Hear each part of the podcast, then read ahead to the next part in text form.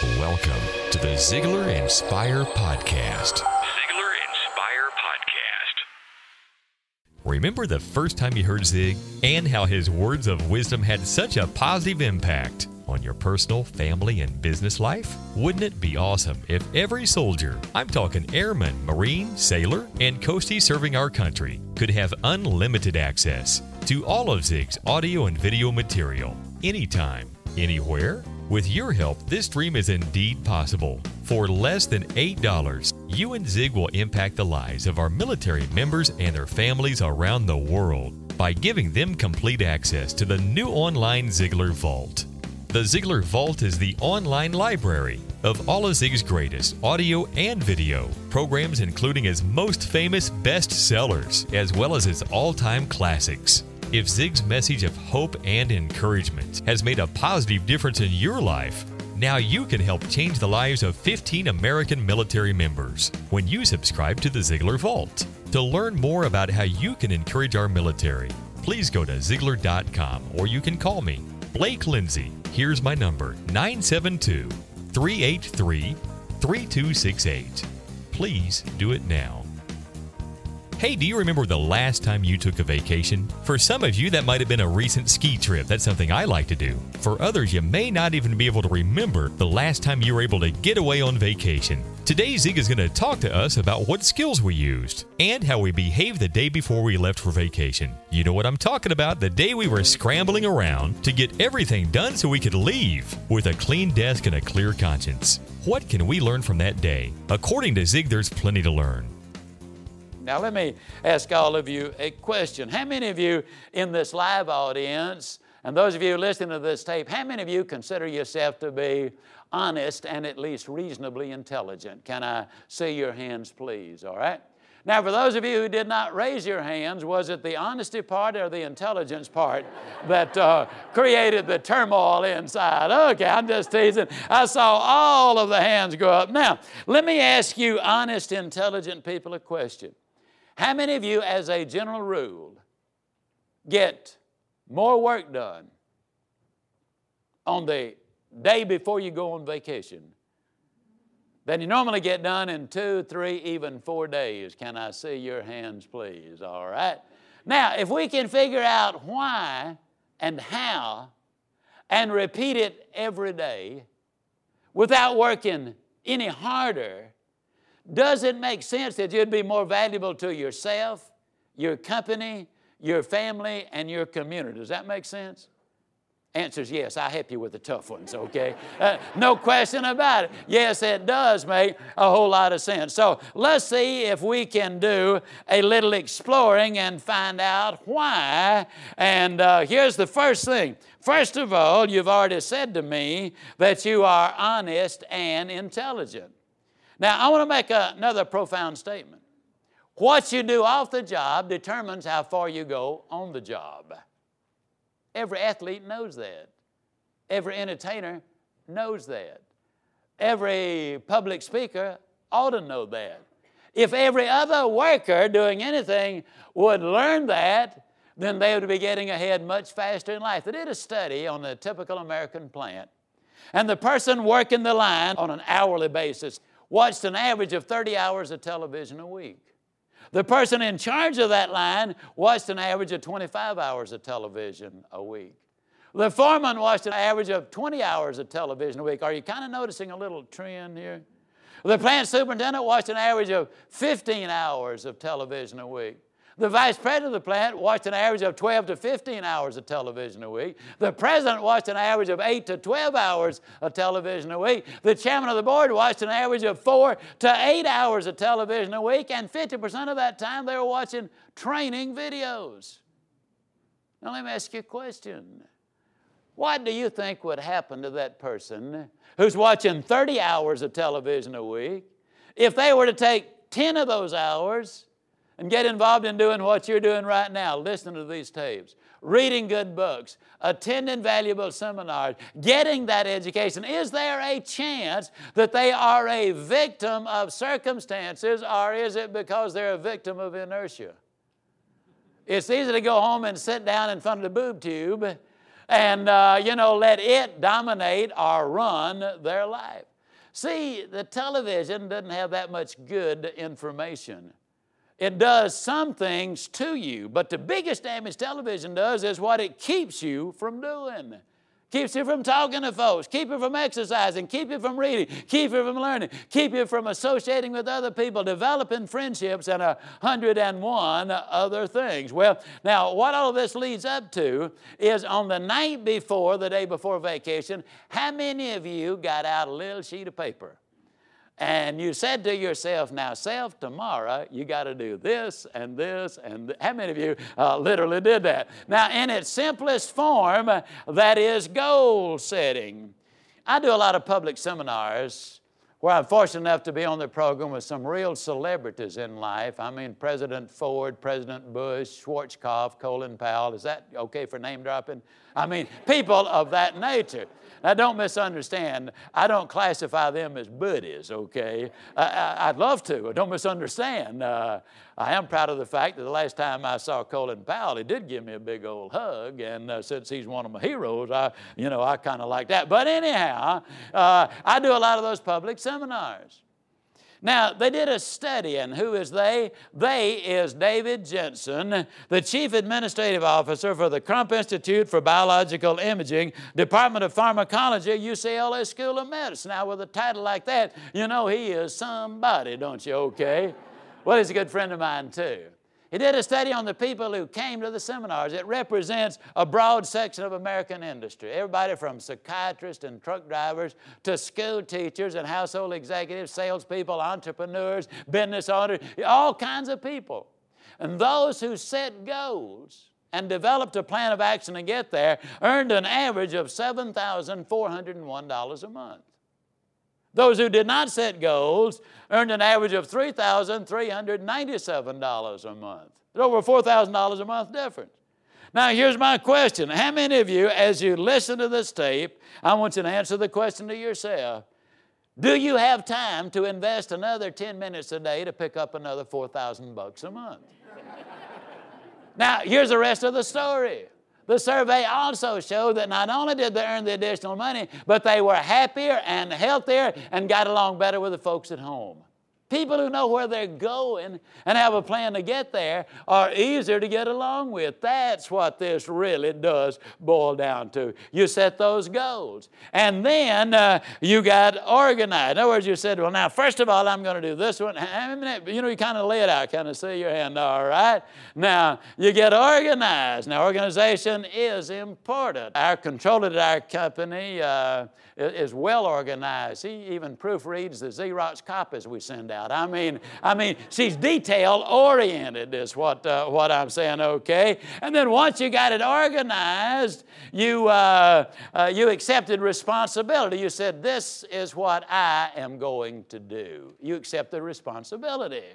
Now, that's something a lot of us don't like to do, and it goes back to Adam and Eve. You remember the story. They were in the Garden of Eden. God gave it all to them, said, You can have everything you want. Uh, there's a tree right in the middle of the garden. Leave it alone. Don't eat it. Uh, that's, uh, you know, you don't do that. Well, you know what happened. They ate the fruit on the tree. To this day, a lot of people say it was the apple in the tree that caused man's problems. Not so. It was the pear on the ground that created the problem. Well,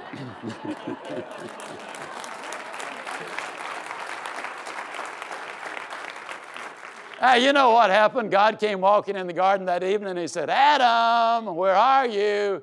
Now, God knew where Adam was, but he wanted Adam to say, Over here, Lord. Adam, did you eat that fruit? Now, God knew the answer, but he wanted Adam to confess up. But Adam did the manly thing and has passed it on uh, to every generation since. He said, Lord, let me tell you about that woman.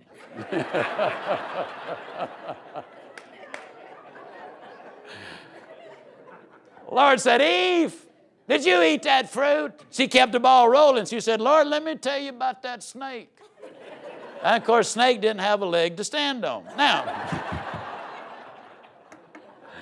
now, for the benefit of you Bible students, I know theologically I don't have a leg to stand on with that last statement either. But here's, here's the point I'm making. You don't have a leg to stand on. I don't have a leg to stand on. when we constantly blame other people and the past. Now, realistically, if somebody fouled up your past, come on, you're not going to give them permission to ruin your future, are you? What we got to do is we got to get serious about doing something about our future. We got to get serious about doing things with our lives. Now, let me go ahead and say something you might already have noticed as this kind of breaks down. I speak and write at the seventh grade, ninth month level. Now, the reason I do that deliberately is because I learned a few years ago that if you kept it there, that even the college professors would be able to follow right along with you and understand what you're saying. And see, college professors are people, but like my good friend, Dr. Steve Franklin, a college professor at Emory University, says, you know, Zig, the great truths in life are simple. You don't need three moving parts and four syllables for it to be significant. Think about it for a moment, Zig. He said, the only three pure colors on the face of this earth. But look at what Michelangelo did with those colors. Only 10 mathematical digits, but look at what Einstein did with them. Only seven notes, but look what Chopin and Beethoven and Vivaldi did with those seven notes. look at what Elvis did with two. I mean, it, it, it just doesn't have to be that significant. Lincoln's Gettysburg Address, delivered after the Battle of Gettysburg, which, as you know, took place during the War of Northern Aggression. it, it just depends on where you got your education. I mean, you know, 262 words, that's all there are in that address. 202 of them, one syllable, simple, direct. John 3:16, 25 words, 21 of them, one syllable. I believe in keeping it simple. I believe in making it so plain that nobody really can uh, miss what is being said.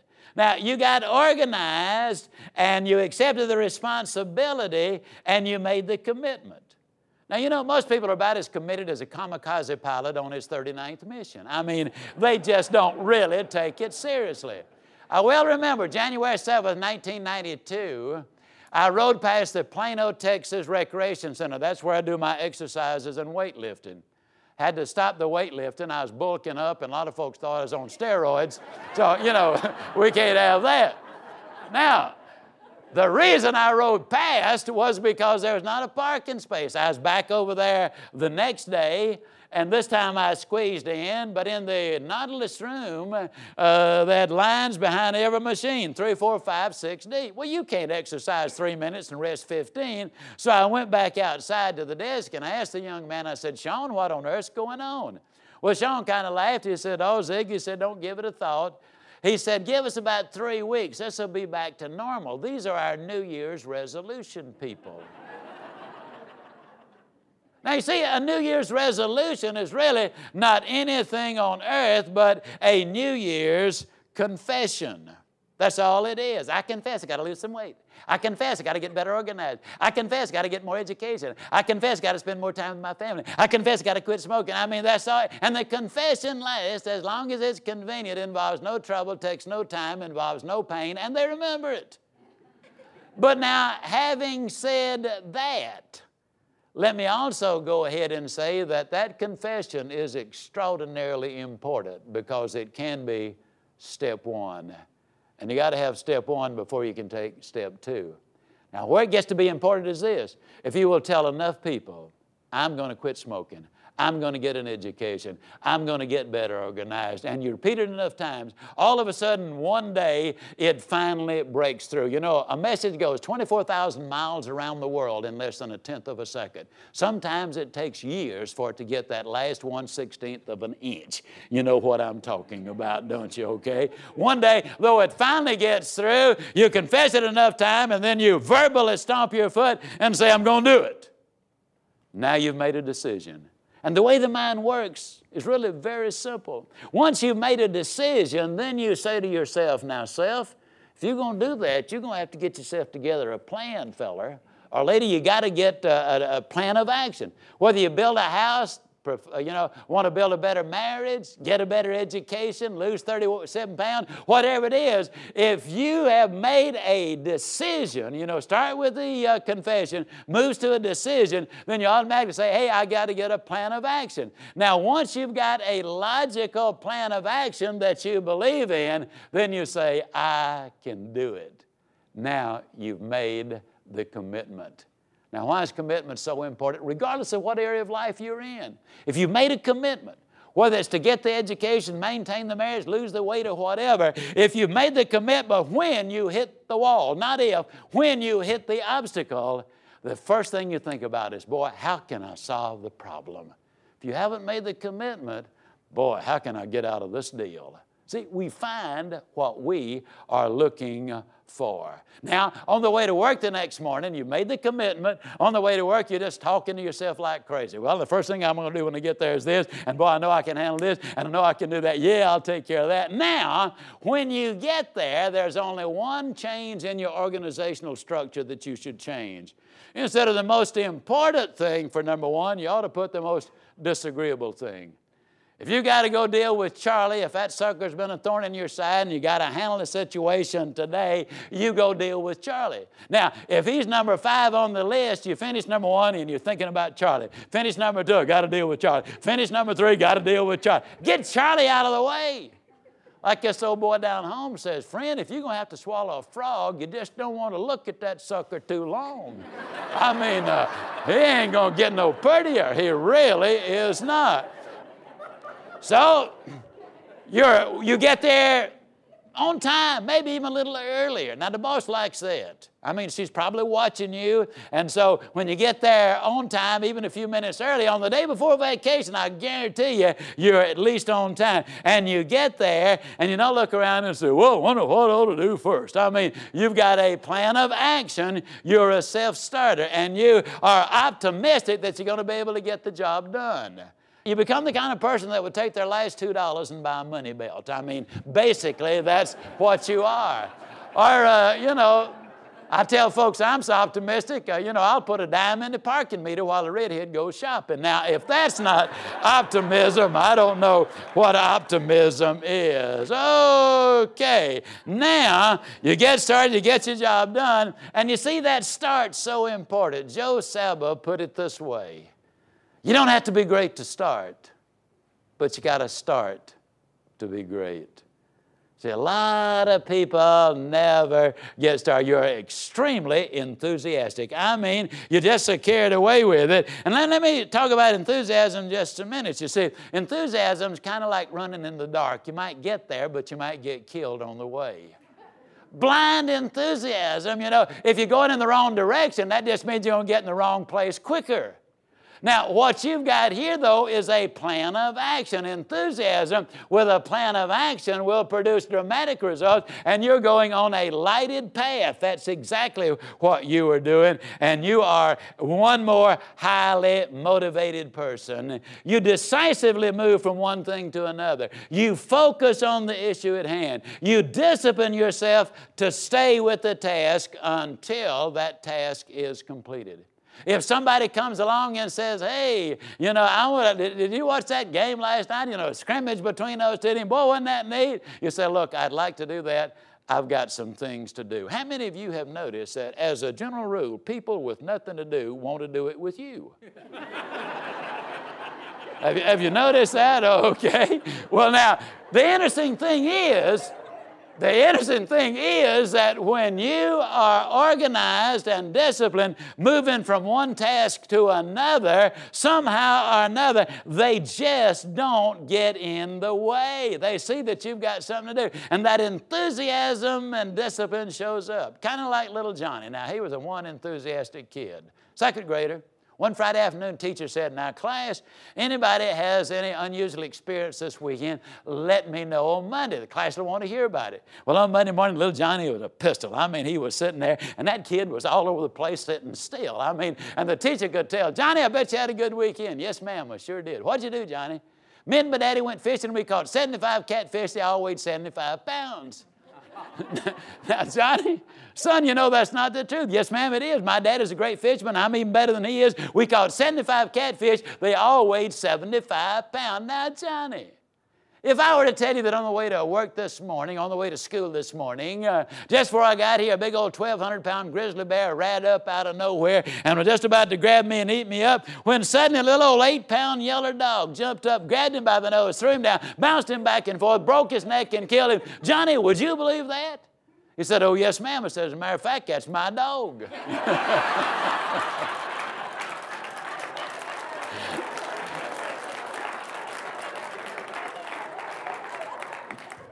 you kind of put all of this together. You, you, you, see, the discipline is important, the enthusiasm is important, the persistence is important. You see, 175 of the CEOs of the Fortune 500 companies are former U.S. Marines. 26 of our presidents served in the military. Now, what do they teach in the military? They teach discipline and persistence and focus and organization and direction, and uh, all of these things are right there. And these are the qualities that would make you a better husband, a better wife, a better parent, a better employee, a better employer, the whole bit. What can you do today that'll help you be more productive with your work? Make a list, stay focused. How about get the dreaded task out of the way first? Zig gave us several good ideas. Try one of them out today and call me if you want to and let me know how it works for you. My direct line is 972 383 3268. I hope you make today a better than good day. Until next week, I'm Blake Lindsay, encouraging you to live your life to the fullest. Ziglar. Ziglar. Inspiring true performance.